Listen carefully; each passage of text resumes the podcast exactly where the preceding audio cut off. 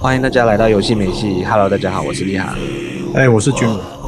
哎，这个礼拜又是我们两个人的这个配合，因为呃，江明还是有一些事情没有办法录制这样子。不过今天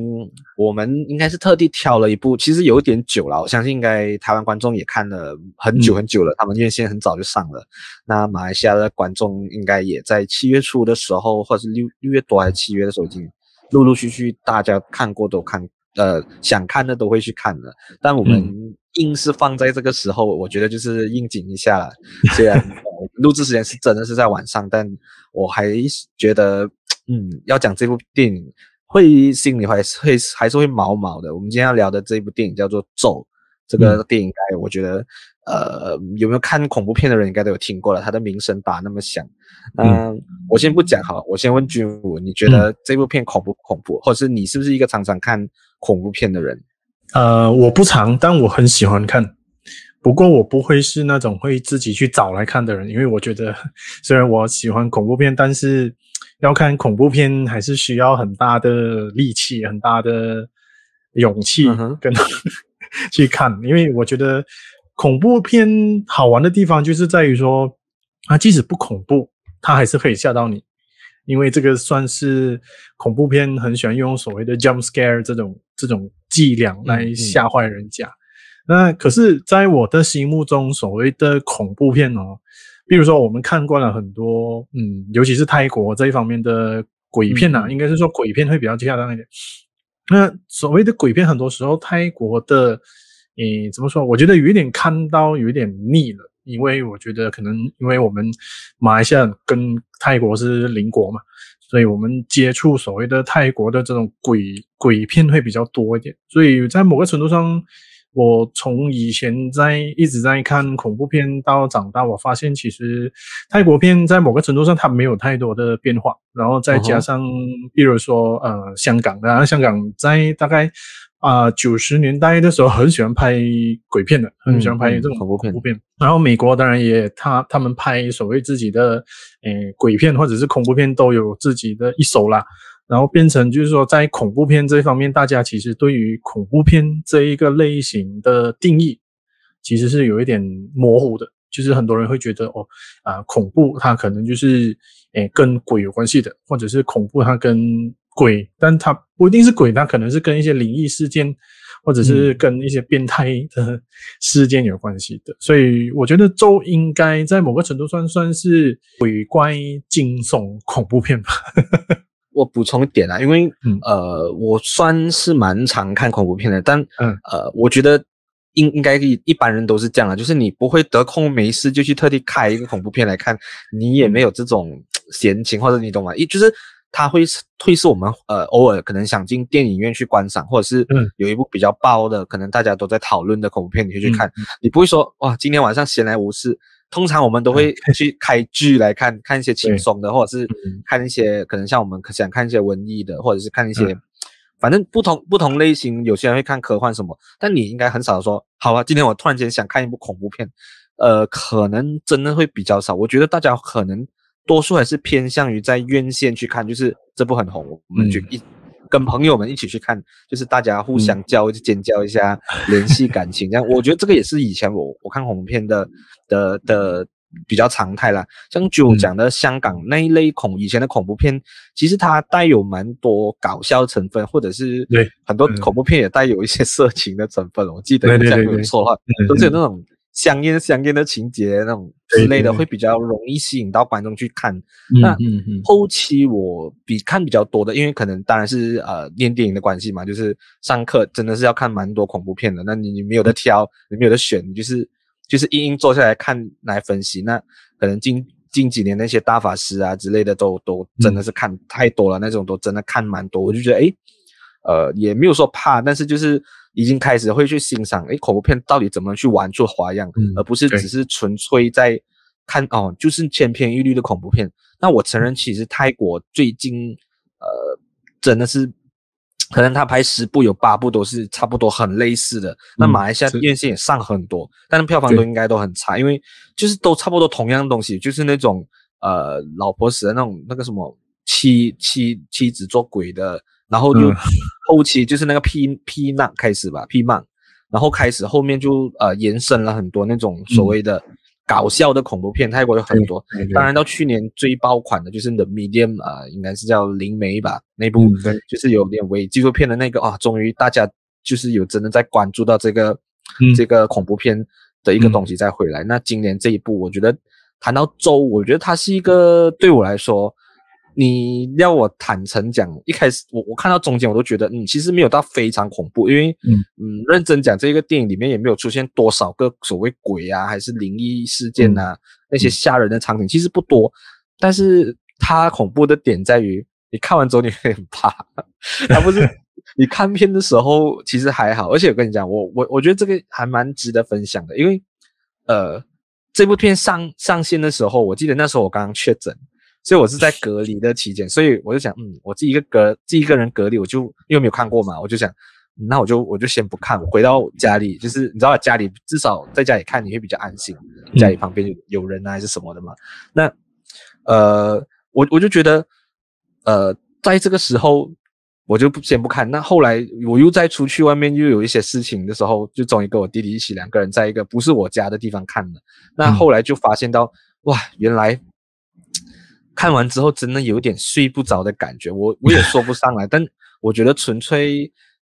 不不一定是剧情恐怖不恐怖这件事，我觉得是它的后劲还有它的里面所呈现的内容让我真的有吓到了。我觉得我们开始进入这这这这个咒了。对，那具有你觉得？它你喜欢的地方或你不喜欢的地方在哪里？这部电影，嗯，其实这部电影老实说，我看完我没有觉得恐怖啦。那像刚才我前面所说，其实还是会被吓到，因为它里面还是有一些所谓的 jump scare 的这种伎俩在里面，可是不多。呃，不过其实我我是带着一种从一开始就觉得哦，我我好像很很欣赏这一部电影的念头，或者是那种感觉去看的，所以我其实不觉得会恐怖，除了被吓啦。那我我喜欢他们的创造出来的那种氛围，因为第一当然是因为所谓的伪纪录片啊，虽然它伪的有点太伪了，就是有一些镜头为什么它会很不逻辑的出现？对，会操作 camera，像我这种有有 camera 经验的人哦，就是觉得诶这个镜头是不可能出现的。可是它在某个程度上也是因为它创造的那氛围也是很。很刺激的，就是它，它会让你觉得很不寒而栗的一种感觉，尤其是每次出现在那一个所谓的一个不能去闯的那个通道那个场景的时候啊，哇，那个我我就很喜欢。那它整体就是感觉就像是你你身在身历其境在这个地方，然后它的整个道具的铺排啊，然后整个氛围都做得非常好，所以它不恐怖，但它让人会觉得说你你好像就是在跟着那几个主角就真的身身身历其境在里面，然后你开始可以感觉到那个气氛，我可以感受到那个空气是跟他们一样，就是很很凝能凝固啊，然后那一些呃一些嘈杂的声音其实是可以感受到的，甚至可以我我甚至可以感受到那个味道出现，所以我很喜欢他的那那一个创造出来的氛围，再加上像呃女主角跟她的女儿啊、呃、两个人单独在家里。哦，就是两两两母女一起生活在一个，我觉得是一个很孤单的一一个空间里面。然后这个空间里面好像仿佛又有第三或者是第四个人出现在这个空间里面，所以这几个氛围是让我觉得是非常非常喜欢的。然后只是说一直走下来，当然我刚才说我比较不喜欢就是那个有一些镜头是出现到很很很没有逻辑，明白？就是他放可能一些。一些场景，他为了要拍好那一个角度，嗯、所以他放桌子那些角度太过，就是太过明显，是真的是有 set 的那种痕迹，就是对，就不就跟那个 medium 的的那个那个确实一样啊，就是嗯，就是你那坏那个鬼啊坏呃那种僵尸都杀到来了，那你还可以很。摄影师还是可以不要命的去拍摄这这些，嗯、就你玩伪纪录片，可能我觉得这些部分应该很多伪纪录片都还是会没有办法的去犯这种错误了。不过我要讲的一件事情就是，其实像我是一个属于玩 game 的人哦，就是所谓的游戏的玩家。嗯、其实电影一开始之后你，你我我有一种感觉，像是诶，我好像把那个 joystick 放在我手上，我开始要玩 game 的那种感觉。嗯嗯嗯，就是你会发现啊，整个啊一开始跟你讲说，跟你叙说一些这些故事的来源，然后慢慢一些可能一些场景，然后要你要要你去出现一些符号。啊，符号就很重要，符号或者是一些咒语、一些文字。一开始就觉得，诶，我好像我的手的 joystick 已经开始准备要跟这个跟着这个故事的剧情。就跟着去走，然后去探索，说接下来的故事的发展是这样子的。所以其实我有这种感觉，就好像在玩一些以前我很喜欢玩的这种，也算是比较恐怖或者是有这种鬼怪元素的 game 在里面。所以我会觉得很刺激，在某个程度上，是因为我已经有一半算是用玩家的那种心态去感受这部电影。所以其实看完整部，我会觉得我好像真的是在玩 game。嗯，所以，所以我觉得，为什么我会觉得，其实看这部电影，我觉得我是感受到刺激、爽快多过于说我会感觉到真的是非常恐怖，就睡不着觉的那一种。我觉得你说到恐怖了，其实因为可能 maybe 媒体，台湾媒体会会有时候吹到很大，讲到哇，什么台湾恐怖片天花板。是不至于啦，我觉得，但呃，我我觉得它确实有一些概念是我蛮喜欢，就是嗯 呃，最重要是那个互动式的桥段呢，就是对对对，那个那个观众呃，那个那个主角是会跟观众互动的，就是打破第四面墙，打破第四墙。嗯，当然这个东西也不是第一次用了，也不是第一个影视作品用，呃，当然以前很很很新鲜，近几年的一些作品，包括漫威都有在玩这一套，所以我觉得也。也不算新鲜，但它这个互动是确实真的非常的互动啊！就是哦，你到后面呃结尾的时候才发现到它的互动是到底怎么样的，所以我觉得你会无形之中去沉溺在这个电影的氛围，这个其实是厉害的点啊。这个不多恐怖片可以做到，因为通常都是你自己演你自己的，我我想看哪一个部分我就看，然后我就 通常大家就是盖着哦很恐怖我不敢看这样，但这个是你你跟着台就就像你讲的，我觉得他因为我我不算是一个玩家。就是没有什么在玩游戏，嗯，但可能真的是有像在你破关这种感觉，而且它是电影嘛，那你就跟着他的故事一直在在走，然后你你就好像变成他那个人这样子。但我觉得厉害的点，最重要是可能他的技术场面、他的美术啊、他的场面调度啊这些东西真的是很优秀。就是其实以华语电影来说，可能之前我记得很多年前，二零零多年的时候，我看过一部叫《双瞳》，就是梁家辉演的。那个其实是算是华语恐怖片当中，呃，那一个时代只能做得很好的。那这么多年来，陆陆续续当然有一些参差不齐的，我我也不能说完全都很差，但是呃，真的没有特别跑出来的一部。因为你看，我现在记得就是双瞳诶，这么多年，虽然我没有全部都看完，就是当然以前香港恐怖片更加厉害嘛。那现在我觉得他在 华语电影真的是有在一个新的一个位置上面，就是。呃，真是有跳脱许多许多的一个方式了。毕竟他用的这些，虽然我们刚才都讲了，嗯，呃，那些所谓的不同的摄影机头镜头去呈现那个画面啊，或者是有一些中邪啊那种密集恐惧的那些片段，呃，真的是恐怖。然后我也觉得其实跟蛮多的一些所谓经典的恐怖片致敬的，其实有的。但是，嗯，我觉得他可能在讲故事的方面，其实是真的是很好的这这这个部分。所以我觉得，诶，你把它带入这个情境之后，你又再加入你整个说故事的元素，就纯粹于一个电影角度来说，我觉得是 OK。但是你要讲我到非常喜欢嘛，我又不觉得，因为我觉得它可能像少了一些东西。那么我看完之后，嗯、就是纯粹以电影角度来说，我觉得是 OK 的。但是我我觉得可能在恐怖片里面少了一些东西，它可能有一些东西太空了吧？我不知道诶，我不知道你有这种感觉吗？我我真我知道是你你是比较偏喜欢的吧？嗯，我是偏喜欢的，但是其实我会觉得，如果这一部电影要走写实的路线的话，老实说，有一些有一些场面，我觉得是有一点太多了。比如说，我最印象深刻就是那个庙里面的，应该是庙祝的助手，就是一个女的，然后就是她突然啊，应该是她老婆，然后突然就是头发长长，然后一直在那边抓这些人，我会觉得那一幕就出现的有一点嗯不太适合，突然就觉得哎，这个这一幕是脱脱离了这个。整部电影本来要带出的那一个氛围，嗯，然后我会觉得那一幕其实也没有什么意义的，就是嗯出现了，这就是恐怖片段了，对对对。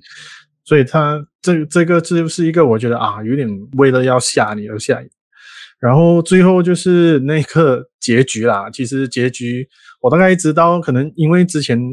这一个评价其实是蛮两极的，有的人很喜欢，有的人觉得喜欢，但又不喜欢这种呃这种桥段说，说、哦、我为什么要把我们身为这个观众要拖下水的这种感觉。可是我会觉得，呃，当然这个我是很喜欢的，因为我觉得这个某个程度上是呃，像刚才我们一开始就讲，就是把你带入这一个。电影的情节里面是非常加分的，然后你会觉得哦，原来我就是这一个这整部戏的一份子。可是去到后面，就是他揭开那个什么，应该是佛母是吗？那、嗯、那一个接出来的时候，才发现啊，哦，原来就是这样子而已。那高潮其实是有建立起来的，就是去到后面，然后你希望说见一下哦，他们到到底揭开的那个面纱之后，背后是长什么样子？可是有点觉得啊。哦是这样子，所以你说我恐怖吗？我反而觉得还好。我觉得看完整部戏，我带着是一种疑惑会比较多啦。没有，我觉得刚才你讲的那一段，当然，呃，这个在在中国网站是掀起的非常大的负评嘛，嗯，嗯就是为因为这个东西打低分，就讲晦气啦，讲就是导演特地要诅咒观众啦之类的。那我我我们身为观众来说，我觉得是一个就是一个恶趣啦，你懂吗？就是。看电影，好像 B 级片，有时候就是有这种恶趣味。我就是摆你一道，我都觉得还好。其实你到底有没有跟着念，或者是你有没有跟着做这些动作，我都觉得其实是、嗯、这个是电影，这是一个虚构的东西。大家那么把电影当真的话，那其实就是咒这个电影成功了。因为你你你你你被他激怒了，哎，你被一部电影激怒，除非他太烂的话，嗯、你被这种这种导演，他们就很生气，导演为什么要这样子做？但我觉得。那我觉得这些东西就是一个一个很 tricky 的东西，电影能这样子玩其实是很开心，嗯、或者是，呃很很特别的一个东西，就是它它而且变相中自己直接很好的宣传，就是大家一定会讨论这个嘛，嗯、这个就是一个很好很好的宣传点，很好的去去打进大家，哎，大家都会因为这个点去讨论这部电影，嗯、不然你看完恐怖片，你会跟朋友讲，哎，恐怖没有，对啊，很恐怖哦，没有了，大家就会 这样子，毕竟恐怖片。你要讲很恐怖，确实是没有这么多东西去谈。但，嗯，呃，我我觉得我们刚刚讲这么多恐怖不恐怖这些东西，可能观众自己已经有自己的见解。毕竟你看完，嗯、你不是来听我们两个在讲这个电影恐不恐怖 而已。那我觉得可能可以再深入讨论的是两方面嘛。我觉得我我自己发现到比较比较值得讨论的，就是为什么恐怖片总会有那种，嗯，这种妈妈或者是这些非常自私的人类。哦、这个其实我觉得比。比那些鬼或那些所谓佛母那些东西更恐怖的是人性，嗯、就是明明那个孩子就就是呃已经要死了，要脱水，然后你就是为了相信一些迷信的东西去，嗯呃就不让他进食还是什么？我觉得这个东西可能是导演想要透过这一个。呃，所谓宗教也好，或者是透过迷信的东西也好，因为毕竟台湾的这种宗教性信仰确实是非常浓厚，而且真的是很恐怖一下的。嗯、当然，我觉得也没有到像韩国，可能我听过啊、呃。当然，台湾也有邪教，这个这个最近炎亚纶也是有一部邪教电呃邪教影集要出了，已经在播着了，但我还没有开始看。但就是我觉得是这种这种因素，它可能。有在想讲一些社会上有在想呈现社会的事情，所以我觉得，诶，其实这些部分是我看到他的他想要讲的东西，他不只是纯粹给你一个所谓恐怖片的爽感或者是刺激感，嗯、他真的是有想在讲或呈现一些这些氛围。当然，我觉得没有讲到非常深入，但我觉得有有让大家去想起这件事情，也是一个好事。嗯我我觉得这个这个很多时候会打动到我们呢，尤其是在这个年代的人，因为我们已经习惯了就是活在所谓的科技时代啊。现在的人的整个思想是越来越所谓的文明。那很多时候我觉得不止咒啦，我是觉得也不是说只是在这种鬼片或者是所谓的恐怖片里面就有在讨论的，就是说在这个时代迷信，搞不好在某个程度上，有些人对于迷信是很极端的迷信的。那可能另外一边是会觉得说，哦，嗯，迷信就是一个不应该被提倡的一种思维。可是我会觉得这一个拿出来讨论是好的啊，因为很多时候迷信，很多时候是看个人你是往哪一个思考去想。哦，像、嗯、像像我们这种，我们是活在马来西亚的这种华人的社会里面，我觉得我们多多少少身边都会有所谓的呃江头啊，或者是说我们从小我们父母就会灌输一些哦，你一定要怎样，你才会怎样的这种比较宗教迷信的一种想法在里面。所以我觉得，因为我觉得会看这部咒的，我相信大部分都是年轻人居多，因为在某个程度上，我觉得它是。以适合年轻人观看的观感的手法去拍出来的，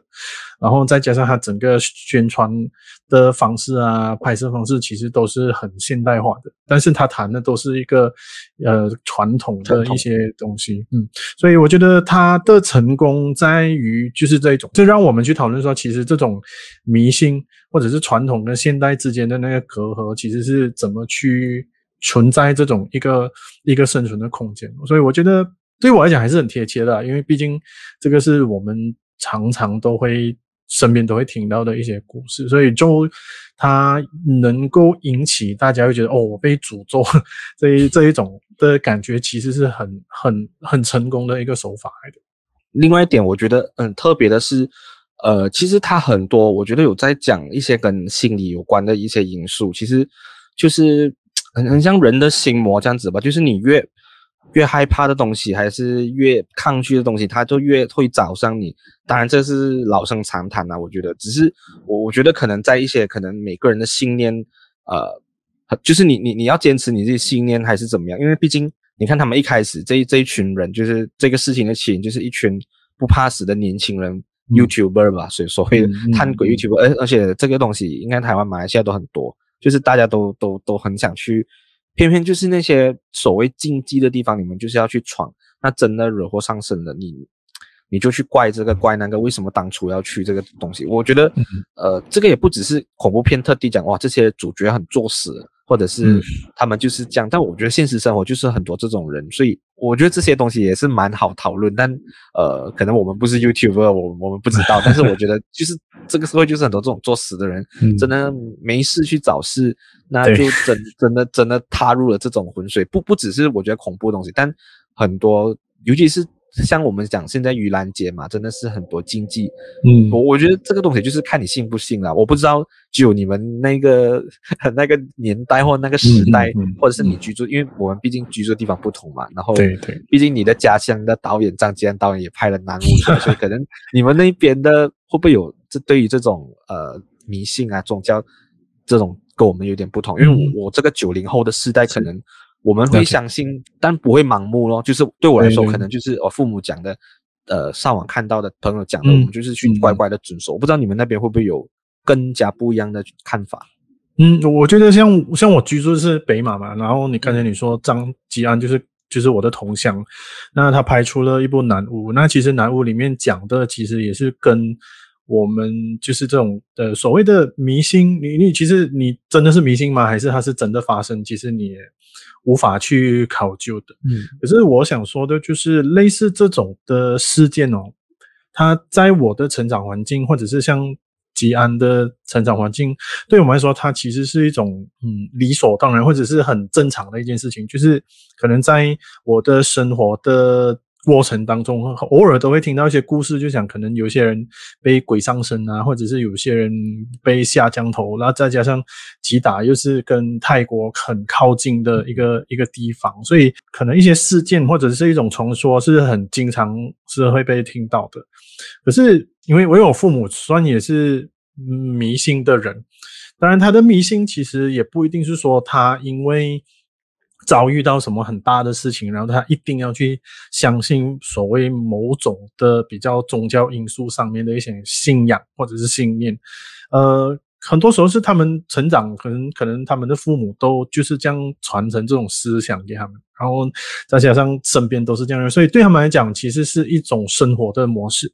但是像我这种虽然是八十后，我我其实是在某个程度上是没有，就是不算是很被他们影响的一个小孩子，所以我对于这种迷信我还算是稍微比较抗拒的，因为可能有的时候我会觉得，嗯，可能传承下来的一种想法让我会觉得，诶，其实这种迷信是其实是为了要达到某种目的的，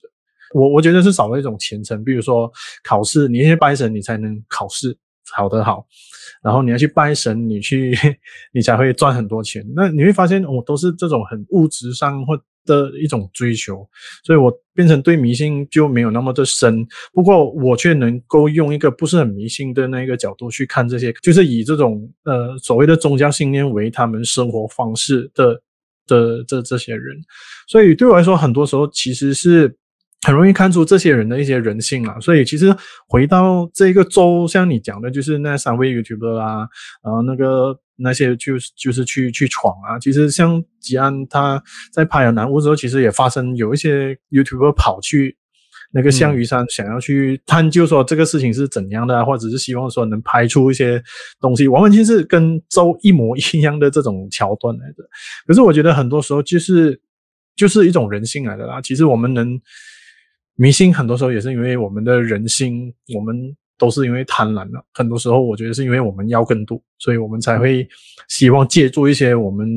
身边得不到一些力量，去达到我们想要达到一些目的。所以我觉得周一开始就是在讲人性这件事情，从 YouTuber 到那个这个母亲宁愿相信这些所谓的宗教力量，嗯、然后任由他的女儿脱水。可是，在某个程度上，也是因为他出自与生俱来的母性啊。他因为求助，就是可能呃那些医药上面他已经求助我们了，他为了女儿，然后去牺牲别人，还是做很多必须要牺牲的这些这些举动。所以，我觉得周。能成功，在某个程度上，除了恐怖之外，它的恐怖很多时候也是因为我们